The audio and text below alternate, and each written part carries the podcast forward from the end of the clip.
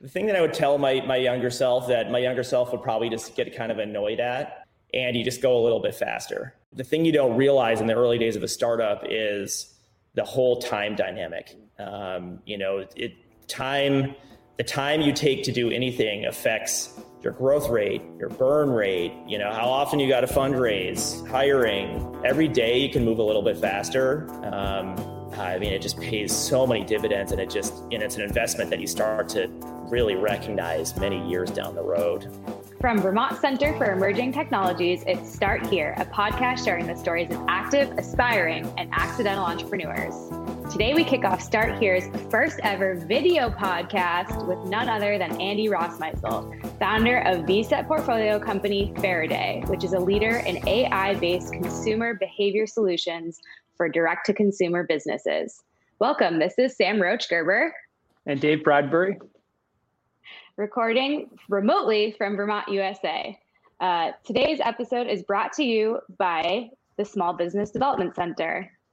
Welcome. Hello, Andy Rossmeissl in the house. morning. Thanks for having me. We Good are morning, so Andy. Psyched, so psyched to have you as our uh, guinea pig for this first ever video podcast. As I was saying, Dave and I are like, who who can we test something out on here? And uh, of course, you were first choice. Well, and I, I got a chance to show off my new bandana. So there you go. I, uh, Like I had I some said- trepid. I had some trepidation this morning as to what sort of version of uh, demonic hairstyle Andy might show up with, and and I, I think you're rolling with sort of the the very cool data scientist look. So Yes, yes. Loving there we it. go. I like Loving that. Okay, thank you, Dave. Cool data scientist meets like 70s pilot, which is like the sweet spot, you know? Yeah, the really headset. it. Um, the headset isn't doing me a, a whole lot of good here, but you know. yeah. We just love how it. big, how big are your ears? I think we're gonna have to get a, a, a view of that. So anyway, Sam, let's jump into this. This is fun. Yeah. Well, let's start off. We'll start you with a low ball here, a nice, easy, soft Sure. pitch here. Um, what is Faraday? Faraday is prediction infrastructure for the consumer economy. Um, so, you know, prediction is the new way of doing business, and um, it's hard. And uh, Faraday spent eight and a half years perfecting how to predict consumer behavior, not only accurately but also also ethically. Um, and it involves a lot of data and methodologies and integrations and a, a huge amount of uh, you know highly scaled technology and we've wrapped it all up into a nice package and we're help you know helping hundreds of brands now make trillions of predictions and uh, get better and grow faster Awesome. Uh, and how long have you been at it? we started in the uh, fall of 2012 um, probably two weeks until i then called dave bradbury asking for money You should have asked for help first. Okay. i knew i was going to get as- that as you know, right, you you ask for money, you get advice. If you ask for advice, you can get money. So it's we'll just There file that go. one for lessons learned eight and a half years ago. Hey Andy, could you just sort of define like what machine learning is and or AI, whatever like your secret sauce is, just so we have a grounding. Certainly, yeah. You know, there's a lot of um, a lot of buzzwords out there. I mean, we've we've chosen to really move away from AI and machine learning because you know I think the well has been poisoned in a lot of ways there with those terms. Prediction is really the thing that matters. It, you know, what we're trying to do is anticipate future behavior, and um, you know, we happen to use you know machine learning, which is a form of of AI to to do that. But ultimately what is important is the is the prediction not how we made the prediction. Um, it, you know in terms of ai it means artificial intelligence. It's just computers doing a um, you know pretty poor job of trying to mimic the human brain. Um, it's getting better and better but it's still you know as somebody who works with this every day it's it's astounding how um, simplistic we, we do have to operate compared to you know the ridiculous kinds of um, processing that our three brains are, are doing right now mostly yours sam but um, you know it's uh, it's a it's a pale shadow, but it actually does an amazing job because we can just throw a whole bunch of computers at it all at the same time, and um, and you know start to find patterns that even our amazing brains couldn't couldn't really latch onto. Can you just so do you do you create your own data sets or do you purchase their like how do you what's the alchemy involved here in your your your algorithms or your methodology because yeah. that's that that appears to be the secret sauce and without giving away trade secrets like just no, no for the yeah. newbie here what, what's it yeah. look like I mean, I'm not going to give anything away, you know, because uh, we're we're very um, you know open book company here. Um, you know, the, the fundamental ingredients you need to do the forms of machine learning that we at, at Faraday uh, pursue, you really need two kinds of data fundamentally. You need um, historical indications of some kind of event. Um, so somebody bought something and became a customer, somebody returned something or a lead converted, you know, some kind of thing that has happened a number of times that we're trying to anticipate happening again. At the same time, you need some kind of associated characteristic data about all these people doing these things so we can start to try to find correlated patterns. Um, so, you know, it's fairly easy to get the historical event data because the brands that we work with keep very good records. You know, uh, if they're using Shopify to sell things, then Shopify has that has all that data. If they're a credit union with their own member management system, then they have their own records of you know people opening accounts and, and closing accounts. Um, the much harder thing to do is to find out a nice, consistent set of consumer profile data about all of these people. Um, and you know, I think one of the things I'm proudest about with Faraday is that you know eight and a half years ago when we started, uh, my my co-founders Seamus and Robbie and I sat in a little room down in Middlebury, Vermont, and asked ourselves how we wanted to to do that. And you know, 999 out of a thousand tech startups at the time in 2012 would have said, "Well, let's just scrape it off the web." Right? I mean, that's cheap. It's free. It, it generates a quote unquote proprietary asset, which the VCs will love. Um, but you know, we we kind of, I mean, even back then, before folks were really talking about, you know, how invasive that was, we just kind of looked at each other and we were like, I wouldn't want somebody scraping my Facebook profile or like what I'm clicking on or anything like that. And so we we said we're not we're just not going to do that, and we have we never have, and we we never will here. Um, so you know, it, it, it took a little more expense. It means we have to license our data, but it, you know, means we're working with really amazing companies like Epsilon that go through an enormous amount of uh, trouble to obtain consumer permission for all of this data, all of which really uh, comes from commercial transaction data, which has always been something that, you know, humans have felt is part of the kind of the, the public discourse as opposed to um, private conversations. Um, and the other thing that that Epsilon does that you know you really can't overlook these days is they handle opt out, right? I mean, it seems simple, but um, if you know if some other startup scrapes your data, you don't know that they did, right? So if you want to tell them that you want to opt out from their system, you don't even know who they are. Um, so you know, we, we made an odd choice at the time, but I'm I'm really happy we did, and um, we feel much better about our business every day because of that and I'm, I'm sure it's you know helped in the last few years you know I, that was one of the things i was going to ask you about so you kind of already nailed it but like you know ethics and consumer data are such a, a huge topic right now and i mean i think you had some foresight there but you didn't know how big of a deal maybe it was going to be. Um, so can you talk a little bit about like how you've approached that conversation like publicly like facing customers and other folks? Like you know there is sort of that stigma around consumer data and like how do you get beyond that and like you know build that trust i guess? Yeah i mean it is it is really in the news these days for um, for brands who are you know faced with this sort of battle between facebook and apple very public battle. Um, but you know that battle is just it's just the part that you see of an ongoing war between you know all of these major technology players and their own kind of you know dwindling proprietary hold over you know their users private data. Um, it's it's a it's a fascinating topic. I mean the other conversation that we had back in 2012 in the Marble Works office was um, you know are we going to do cookies um, and you know same time same you know same kind of conversation i had with robbie and Seamus. we were like cookies are really creepy um, you know like the the more I mean, I've been a technologist my whole life, and you know, I remember when they came out with cookies, and I mean, it was uh, you know, is super useful, but nobody ever ever thought that they would mutate and metastasize into this. I mean, shadow economy uh, tracking every single every single thing we do, and it's it's just a complete perversion of the technology, but almost an inevitable one. And, you know, we just said to ourselves, we're just not going to do it. You know, we're not going to do cookies. We're not going to do device IDs.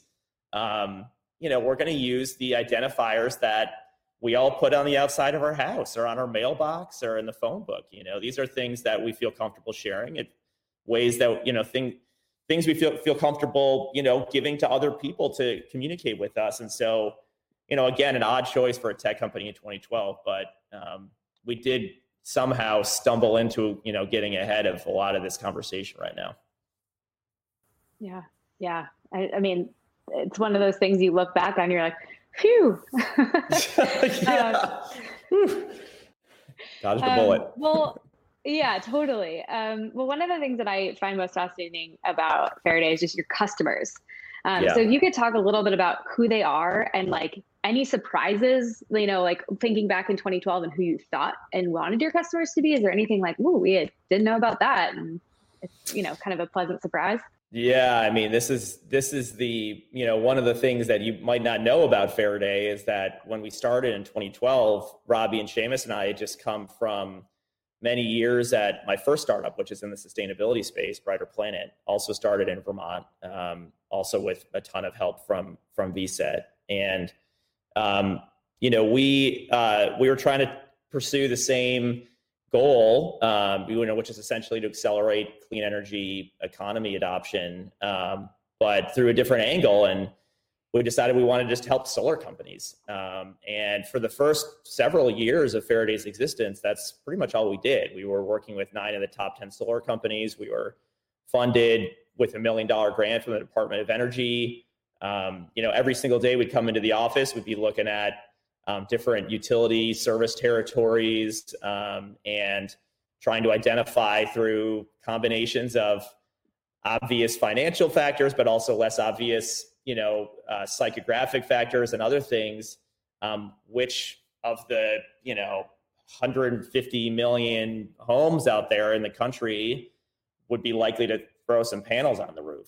Um, you know, as at the time was a very needle in the haystack business. And as big as people think solar is right now, it it, it really is still a very small um, industry, and penetration is very low in most places. Um, so it, it was uh, it was an amazing way to start because you know we were naive enough to think that that would be a big enough market forever for us, which allowed us to really focus um, and learn, you know, things obviously like the way the industry works but honestly trivial things that you might think don't matter like just special terms that are used by solar installers you know kind of slang. Every industry's got its lingo and it's amazing how much more quickly you can get through a sales process if you just use the right word to describe a certain thing. It just you know validates um, you know your reputation. Uh, you know, we we quickly then, uh, you know, maybe it was 2015 or so, started to diversify beyond solar. But um, you know, we still work in the solar industry. It's still our passion, and um, we're we're very glad that's how we got our start. And, and yeah. today, most of the customers are uh, in the direct to consumer. I mean, that was a whole um, emergence that that came along, right? Where you could sell razor blades or couches or things that traditionally was in a physical store went went direct to consumer. So we did you see that coming, that trend, or or were you just you know in the right place at the right time with the right yeah. sort of approach? You know, I I don't I don't necessarily see a lot coming for you know for a prediction company. It's uh, I guess that's kind of ironic. Um, but uh, no, I don't think so. I mean, you know, our first direct to consumer company that we worked with was Burrow. Still a uh, great client of ours. They make couches that you can send through the mail and put together and move around, and they look gorgeous and are very reasonably priced. Um, and that was honestly just because um, Rachel Boyle, one of our very first hires, uh, an SDR at Faraday, who's um, now an all-star account manager for us, um, just liked Burrow and just sent him an email. Um, this was this was back uh, in, in, 2015 when we had um, three SDRs who were literally throwing up everything up against the wall that they could uh, to see what would stick. Uh, we still we do a lot of work in, in D2C. Um, you know, primarily uh, Faraday works in in three different categories: consumer goods, which you know initially was a lot of D2C, but it's it's amazing how um, you know older brands who weren't necessarily digitally native are you know wanting that just as much these days. So we work with a, with a lot of them.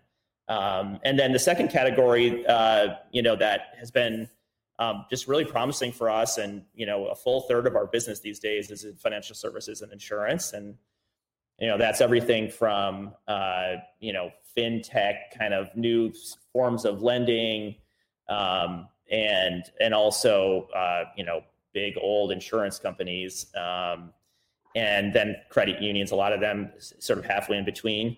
And then the final category is home services, which is where the solar, you know, work is, but um, we also do a lot of work in real estate, real estate tech, smart home, home security, things like that. So three different groups at Faraday all came originally from solar and then just kind of seeing what worked and who resonated with our message. And, um, you know, Rob Trail, our COO, was able to come in 2016 and um, really start uh, building some structure around a lot of the chaos we had uh, we had produced. That's awesome. Um, I think that you know that focus that you were able to have by starting in solar, like that. I know you, you mentioned that, but that is just so true. Like getting that messaging down, really understanding your customer, um, and then being able to like repeat that in other industries. But like I think one of the mistakes you know we see with especially with you know um, companies like yours that have this brilliant technology is they're like anyone could use this you know and they like that kind of gets stuck in their head and then it's like um, you know drinking from a fire hose to try to get customers. And so i think that you know that narrow start may have been one of the you know the greatest ways that faraday could have gotten started yeah, I mean, again, uh, I'm not. It wasn't a genius plan of ours. It was just, you know, not having the mental capacity to really think bigger. Um, you know, the the technology doesn't care, right? It, I mean, the technology doesn't know what it's predicting, you know, semantically. So uh, it's very tempting, I would say, to somebody smarter than us, you know, to just go go big right from the beginning. Um, but it, the, the technology is the easy part. You know, it's like I mean, I'll tell you something we did um, early on. You know, we would go to these um, solar industry trade shows every year, you know, religiously for the first, you know, four or five years of, of Faraday. And I forget who had this kind of stupid idea to to wear lab coats. So, you know, we were data scientists, and so we were going to wear lab coats. And uh, it was this dumb gimmick, but you know, the first year people were like, "Who are these lab coat guys?" And but then the second year, everybody is like, oh, it's the lab coat guys. Um, and, you know, because of that, we can go, I mean, we still have the lab coats sitting around. We go to a solar, you know, event, throw the lab coats on and, and everybody knows street cred. Yeah. Uh, Andy, do you think if you had combined the red bandana with the lab coat then that your success would have accelerated by by three or four years? The billion that, dollar that bandana. Seems, that's that seems to be the killer combo right there. So, um, hey, you yep, mentioned Robbie and Seamus. Oh, sorry, you mentioned Robbie and Seamus as co-founders. Um, yeah. Um, do you think what's the advantage of having co-founders? Like, we just stuck with them from the prior company, or was this there was some intentionality around wanting the the benefit of a of a team? Oh god i don't know what i would do without my co-founders you know rob i actually know this um, it's a very recent anxiety because uh, robbie uh, congratulations to his family, just had another baby. And um, uh, yeah, Lee, um, who we've just welcomed to Vermont, another new Vermonter. Um, and, uh, you know, he took some time off to be a good dad. And whew, that, that is hard. I mean, you know, it's like three legs of a stool, and then all of a sudden you're getting a really good core workout balancing, balancing on two um, for a while. So, you know, it's, it's, you know, the, you, you only read about the, the glamorous kind of, um, Elon Musk sort of uh, high flying, uh, seat of your pants, cowboy kind of stuff in the startup world, but it's it's mostly. I mean, there's a lot of dark times. You know, You're running out of money, or you lose a big client, or something, and um, you know, there's practical reasons to have co-founders. You know, Seamus is the you know technology genius. Robbie could sell anything to anybody, um, and uh, so we we're very complimentary, but what it really is is just like when when things are when things are tough you know you've got some really good friends that you can you can get through it with yeah dave you, you okay the timing's tough there I'm, uh, I'm going out uh, on maternity leave at the end of the June, Andy. So if you could just yeah. tread lightly on that subject. I, I, I am effing panicked. Yeah. so we uh, we actually just announced our our parental leave policy yesterday. We never had one at Faraday. Um, but got 12 weeks for for um, for the primary caregiver or birth mother. So um, very proud of that. Um, got some great inspiration from Sasha at, Mamava and a couple of other Vermont businesses, and um, very, very proud to be able to support our employees that way. That's awesome, Andy. We love to hear that. Um, and then, so that I mean, I think that your your sort of founder trio speaks to this, but like your team is still growing very quickly. Um, tell us about hiring at Faraday. Um, you know, you guys have gotten some all stars. Um, so what's your what's your sort of secret there? Oh yeah, uh, our secret weapon on the technology side is Seamus. He he, I mean, uh, has this way of um, kind of discovering talent in Vermont, and um, you know, he he sends people emails that are just very straightforward. They're like, let me just tell you about some wild sort of dilemmas I've had to confront on the tech side over the last week. And here are the, all the different tools we brought in to solve it. And these emails have unbelievable response and conversion rates. Um, and you know, then on you know on the rest of the teams, it's just being out there coordinating with all the, the amazing schools we have in the Burlington area and, and elsewhere in in Vermont. Um, you know, just trying to have a good culture. And, um, you know, we're not a big company. There's 55, 56 of us, maybe 57 as of yesterday. And, um, you know, but it's a small state. And I think our repu- you know, reputation is important. Um, you know, hiring until recently was quite chaotic. We, uh, you know, didn't really know what we were doing, but we just hired this fantastic uh, woman, Bailey Burns, to run HR for us. And, HR is one of those things that until you have somebody in the seat, you never really realized how um, behind you were. Um, so, uh, yeah, it's hiring is I consider it sort of the most important thing I do every day. Um, you know, we're supposed to hire another 20 people this year, and if you do it right, you know, then you're then you don't even need a bandana. You're going to be a billion dollar company either way. Um, and you know, if you do it wrong, you know, you're screwed. So, um, yeah key. So 57, 57 people today, hiring mm-hmm. another 20 um, for the for yep. the plan. So that's yep. awesome. Um, at what number of people do you wish you had hired Bailey or brought in the HR specialist yeah. just as a yeah. learning for other founders out there?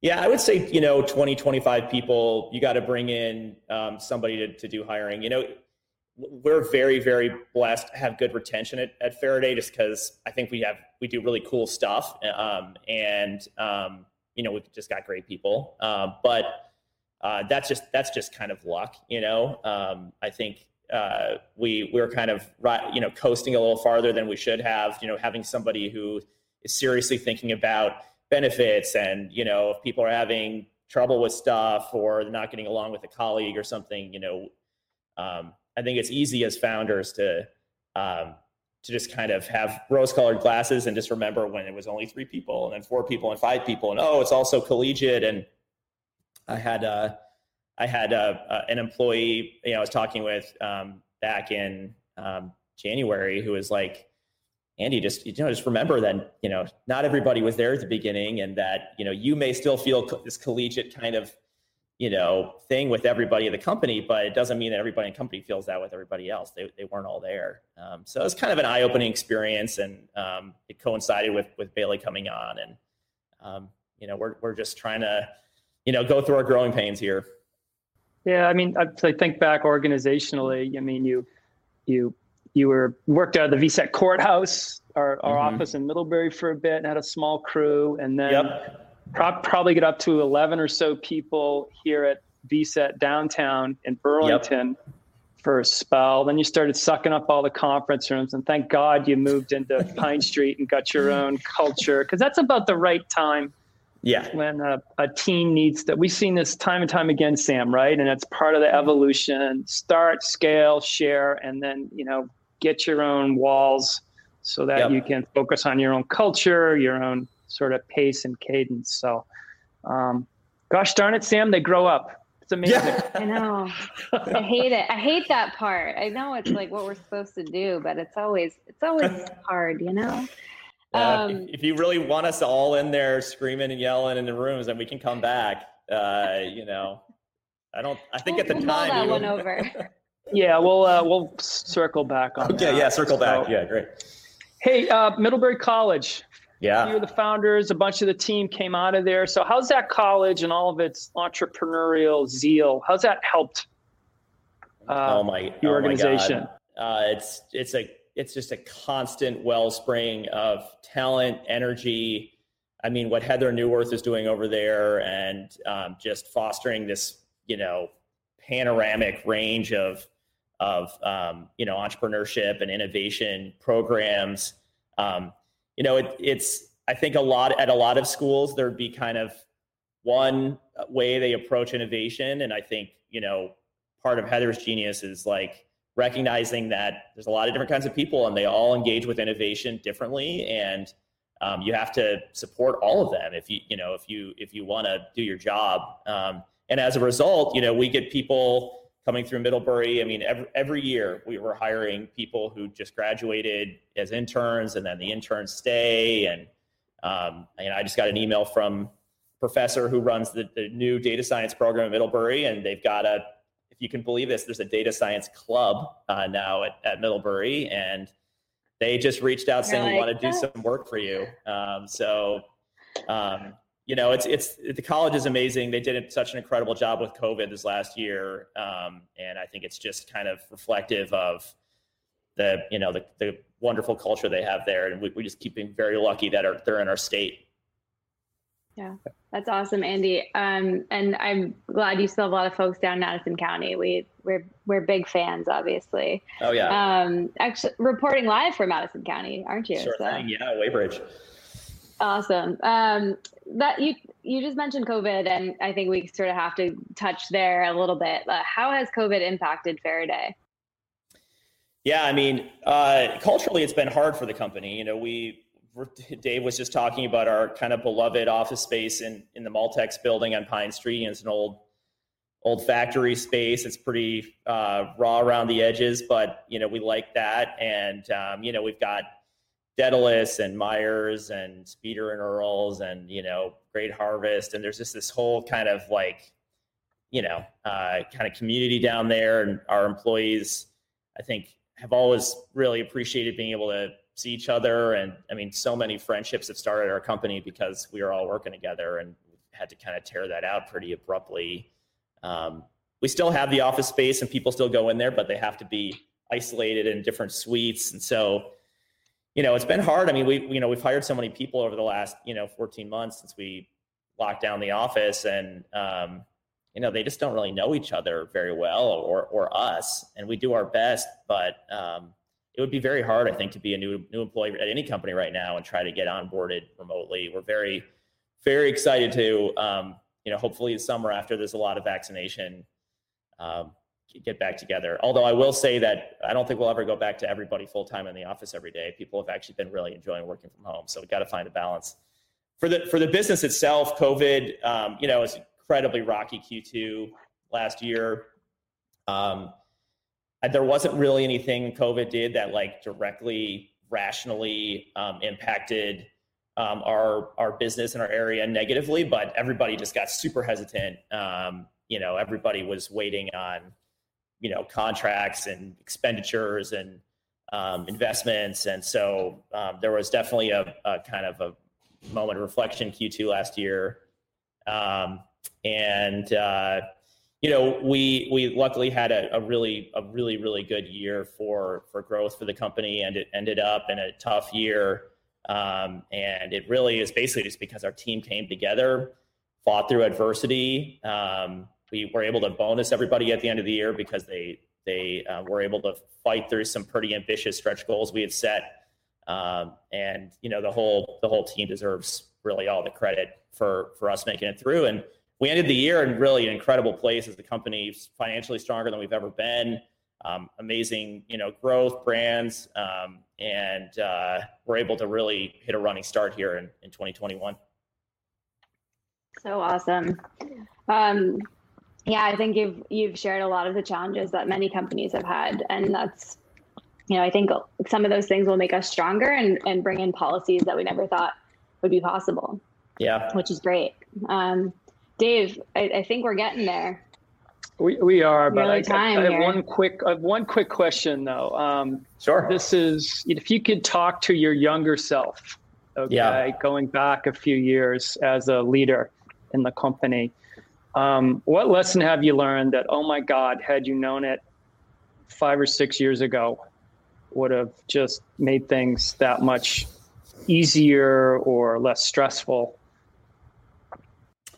Uh, that's a good one. I mean, I think the um, the thing that I would tell my my younger self that my younger self would probably just get kind of annoyed at, um, but nevertheless, I would just say it, which is just like, Andy, just go a little bit faster. Um, and you know, we um, we've always cherished good work-life balance at Faraday, and that's important. I'm not suggesting that that's you know something we'd want to compromise, but um, you know, the thing you don't realize in the early days of a startup is the whole time dynamic. Um, you know, it time the time you take to do anything affects your growth rate, your burn rate. You know, how often you got to fundraise, hiring. Um, and every every day you can move a little bit faster. Um, obviously without compromising quality or anything like that i mean it just pays so many dividends and it just and it's an investment that you start to really recognize many years down the road. Um, so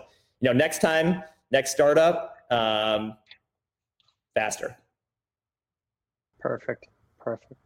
Sam do you have a, a quick little question for a Andy? quick little I have the I have the big the big question for Andy. well, then ju- jump jump to it then. Jump to it. Um, Andy, if you could change one thing in Vermont today, the magic wand, what would it be? Oh, um, well, I guess VCET recapitalization is probably, um, you know, we'll just say that that is, uh, you know, uh, number one. But number two, um, you know, uh, I, I would say that the state has has a has a I think looming problem with um, an aging population, and um, we see this. You know, there's a um, there's a reverse gravitation away from Vermont for people graduating, and um, you know, I don't I don't know the solution yet, but I think it starts with a lot of companies like Faraday who are able to attract young people. You know, uh, young people want to be. You know, it's funny. You, you, talk to people graduating now, and they don't really care about the comp. They don't bring up money. Um, they just they want to learn new things every day, and it's not every kind of company where you can do that at. So I'm just so excited that you know companies like Biocognitive and you know Beta and you know really interesting companies doing groundbreaking things are starting in the state. Um, I think building is always the way um, out of you know most problems, and I think that's the that's the thing the state needs to do. And there's obvious things like you know transportation, telecommunication that will help all that, um, but that's just where we got to keep keep our eyes at, and so that's why recapping VCET is, has got to be you know near the top of the list.